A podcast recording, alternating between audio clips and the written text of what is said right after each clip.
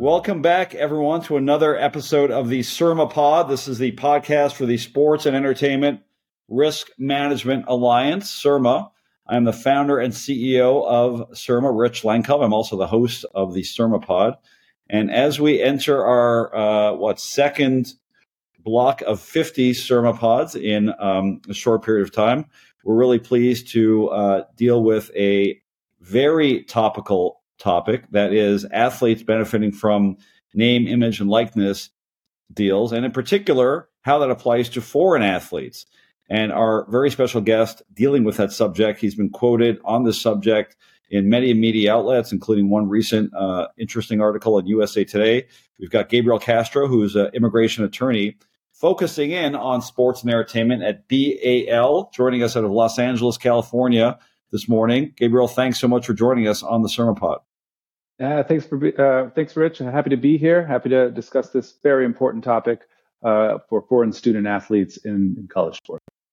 Really appreciate what caught my eye on this story, uh, Gabriel. Uh, as a Canadian myself, as a Canadian immigrant to the United States, uh, I was I am a big fan of Zach Edey. Hopefully, he'll be leading our Canadian Olympic team to a gold medal this summer. This is the best chance we've ever had in medaling in Canadian basketball. We've got an all-star team. Um, you know, guys like R.J. Barrett and, uh, of course, Zach Edey and let's see, Lu Dort, Shai Gilgeous-Alexander, lots of great Canadian basketball players. Um, actually beat the U.S. team uh, in the games earlier this year. So Zach Edey hopefully will be the centerpiece of our team. He's from Canada. Uh, he is the reigning uh, NCAA men's basketball player of the year. He is now a senior at Purdue University. He was ranked he helped his team get to a number one ranking last year, entering the NCAA tournament. They were upset, of course. They've held the number one seed many times this year, um, and he's the centerpiece of that. He is the first player, he was the first player last year as a junior in NCAA history to record, let me just make sure I have the right numbers 750 points, 400 rebounds, 70 blocks, and 50 assists in a single season. I'll tell you, Gabriel, I play basketball too, and we're kind of on opposite ends of the Canadian basketball spectrum, me and Zach. But he's also seven four, nearly 300 pounds. What's interesting is that, as I mentioned, he decided to forego his senior season or forego the entry to the NBA draft and stay in school, I should say, and forego what would inevitably be a really lucrative NBA contract. He would have been a top 10 pick, a lottery pick for sure and he could have made him, you know, millions of dollars in that contract. Instead, he stayed in school, presumably to lead his team to an NCAA championship. Well, that's not such a big trade-off these days, right? As we know in the NFL, lots of players, including, you know, number one pick this year, Caleb Williams, there was some discussion that he would forego the draft and stay at USC because you can make more money in some respects staying at USC if you're a stud like Caleb Williams and entering the draft. Zach Edey um, could make some money in an NIL deal and multiple NIL deals, but for the fact that he is a foreign student athlete. Let's pick it up there. Why can't foreigners like the Canadian Zach Edey avail themselves of NIL deals like his American counterparts can?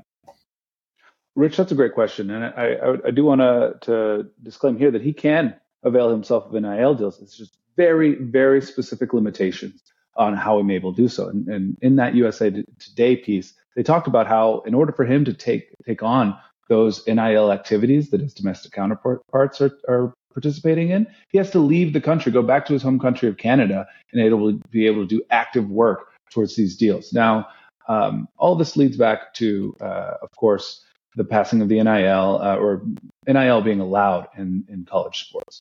Uh, when the NCAA released the statement on this, they had not as many rules as you know. It's it's very open ended. It's uh, the wild west. I've heard many many experts speak of it, and it's the same thing for for this this issue of issue of immigration.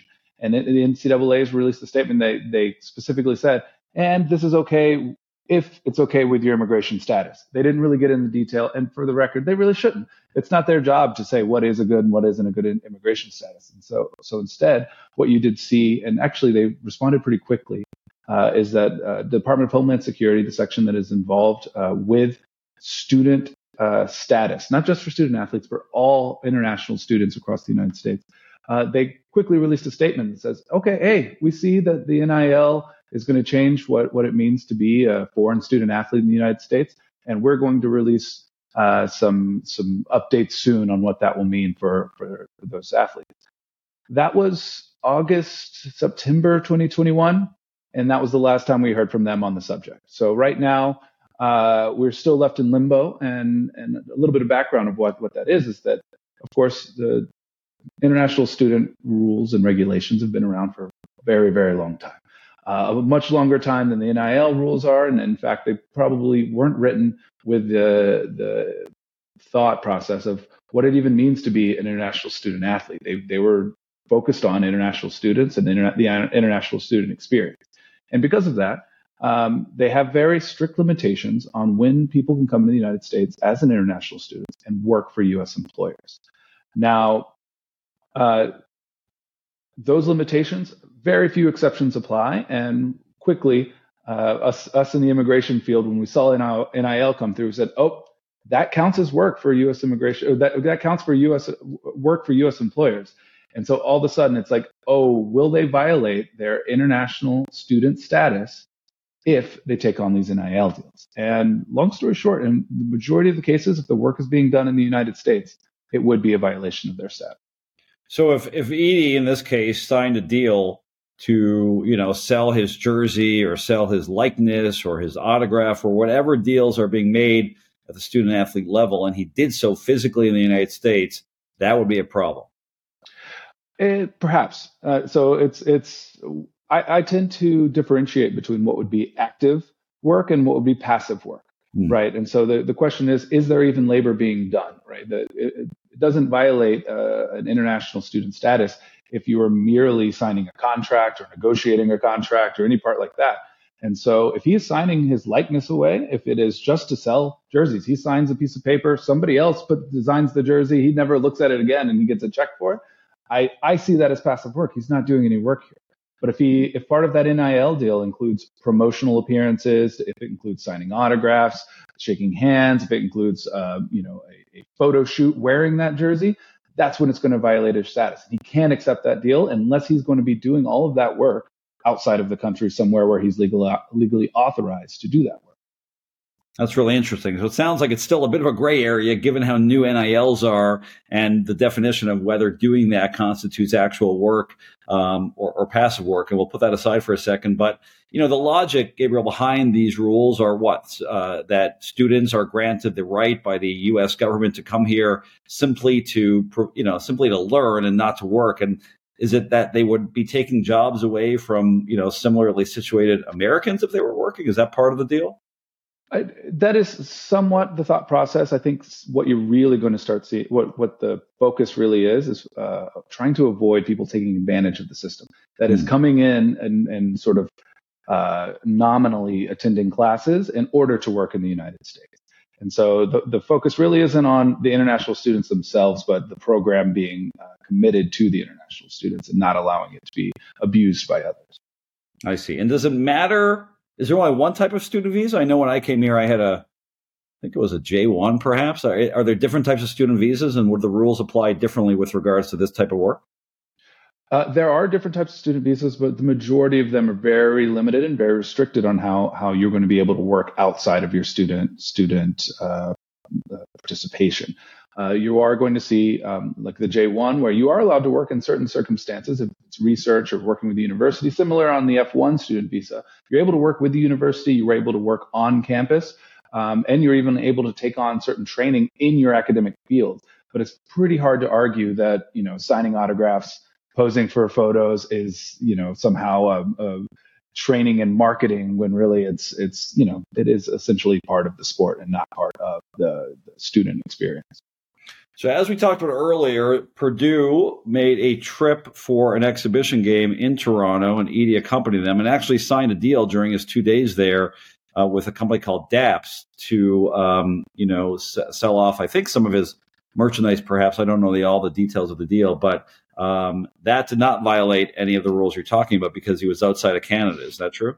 I mean, outside, outside of the, uh, outside right. of the United States. Yes, no, absolutely, and that's uh, that is the key, right? He's not barred. U.S. Uh, immigration law cannot restrict work work outside done outside of the country. It is specific to what's going on here, and especially if you're Canadian, it's actually very convenient. You can go right over to Canada, get that work done because you have work authorization as a Canadian citizen in your home country. Is it so simple for the Australian players that were playing women's basketball at, at Nebraska? Absolutely not. Is it is it as simple for the players that need to go, go home to Africa for that work authorization? You know, the, the, all the, there's a lot of complications here, and Zach Edey is actually in a very very good situation in the sense that not only can he cross the border, I mean, Indiana is right right there. We're, we're pretty close to Canada, um, but also he's making a fair bit of money in the NIL space. He's, he's uh, estimated to be making almost a million dollars this year alone uh, in NIL deals, and um, that allows him. I mean, in that situation, he was traveling with the team, but it wouldn't really be be that much for him to take some of that NIL deal, uh, NIL money and put it in a place where he can go and accept the money fly to Canada.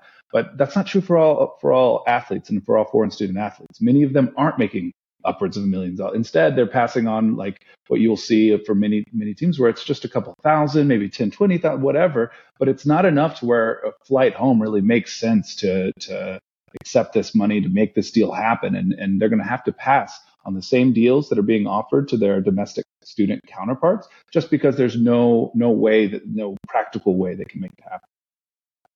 Gabriel, if you look around the professional leagues these days, particularly let's talk about the NBA, where Zach Edey will be in a few months. You know, you're looking at some of the best players in the world, certainly some of the top six or seven in the MVP race in the NBA this year. Guys like Nikola Jokic, Joel Embiid, Shai Gilgeous-Alexander, who I mentioned, Luka Doncic, who scored what the fourth highest, third, third, fourth highest total in NBA history a few days ago, 73 points. You're seeing players who were born outside of the U.S. Um, in, in light of that, and the fact that I think I saw the statistic being that nearly 13% of all athletes in D1 are international, including 17% who play basketball, right? We've seen um, expansion all over the world, particularly uh, in Africa. Lots of great players these days coming out of Africa. Do you think the NCAA will have to adapt their rules to accommodate this expansion we're, see, we're seeing um, internationally? You know, so this is this is something that's wonderful about the sporting field here in the United States is that we we in a lot of ways bring the best product in certain sports to the world. It's the NBA, the NFL, Major League Baseball. These are the highest it can get. You're seeing it in NCAA as it's the next the next level there, and players from around the world want to be here. And I think as a country, we don't want to disincentivize players from playing in the United States. We, we want to welcome them here. We want the best possible product, both in the NBA, but also here in, in, in the NCAA as well. Um, I'm sure you're aware that the, the leagues in Europe where we've seen, seen international players get their start before, before moving to the NBA, there, that'd be very, very tempting for many of these players to where they could go and they could play and for, you know, the Barcelona Barcelona basketball team or Real Madrid um, and get paid to do that, or they could come here, attend a university for one or two years, but be limited because of this uh, F1 process that to not be able to accept money to do so, I, they might be choosing Europe next time instead of choosing the United States. And I think we should have a system that encourages them to be here and encourages uh, universities to welcome them. And I think you bring up the NCAA. I think the NCAA, you know, it's not really their place to, to make these changes. It, we have to look to, to U.S. immigration agencies, particularly the Department of Homeland Security, to provide additional guidance. Uh, I, am not sure if uh, you're aware of this, but um, a colleague, me and a colleague of mine uh, this uh, last spring actually gathered universities from around around the country, uh, memberships, uh, members from their compliance department, from the SEC, from the Big Ten, some of the biggest athletic programs in the country, just to talk about this issue. What were they seeing? What's going on? And the one thing all of them could, agree upon is they just want clarity.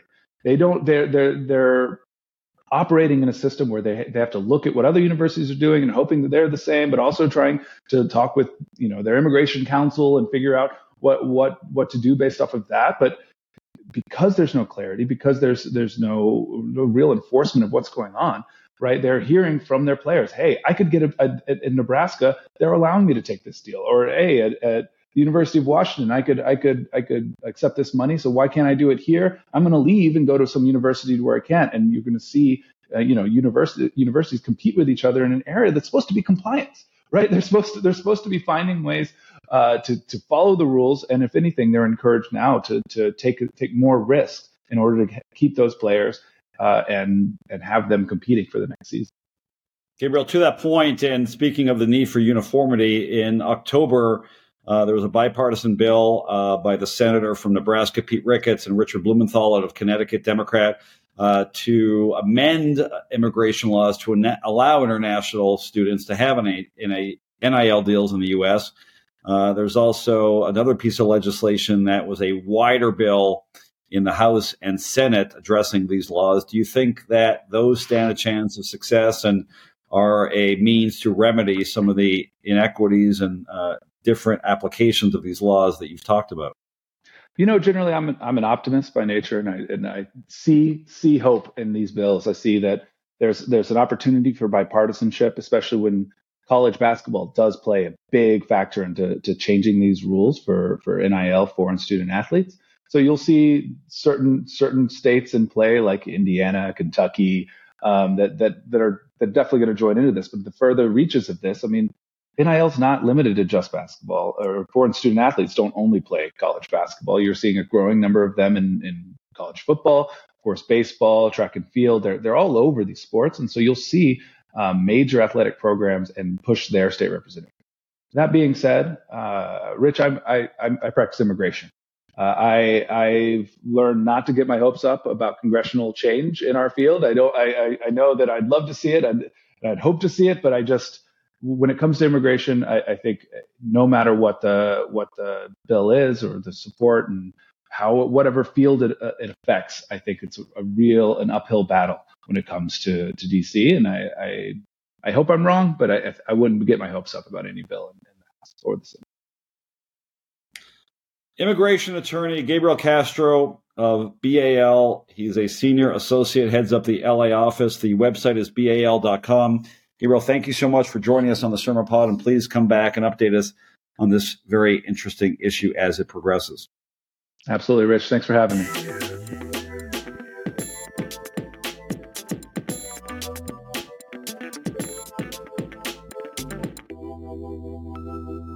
Ideas, strategies, and opinions represented on this podcast are those of the speakers and do not represent the ideas, strategies, and opinions of their employers.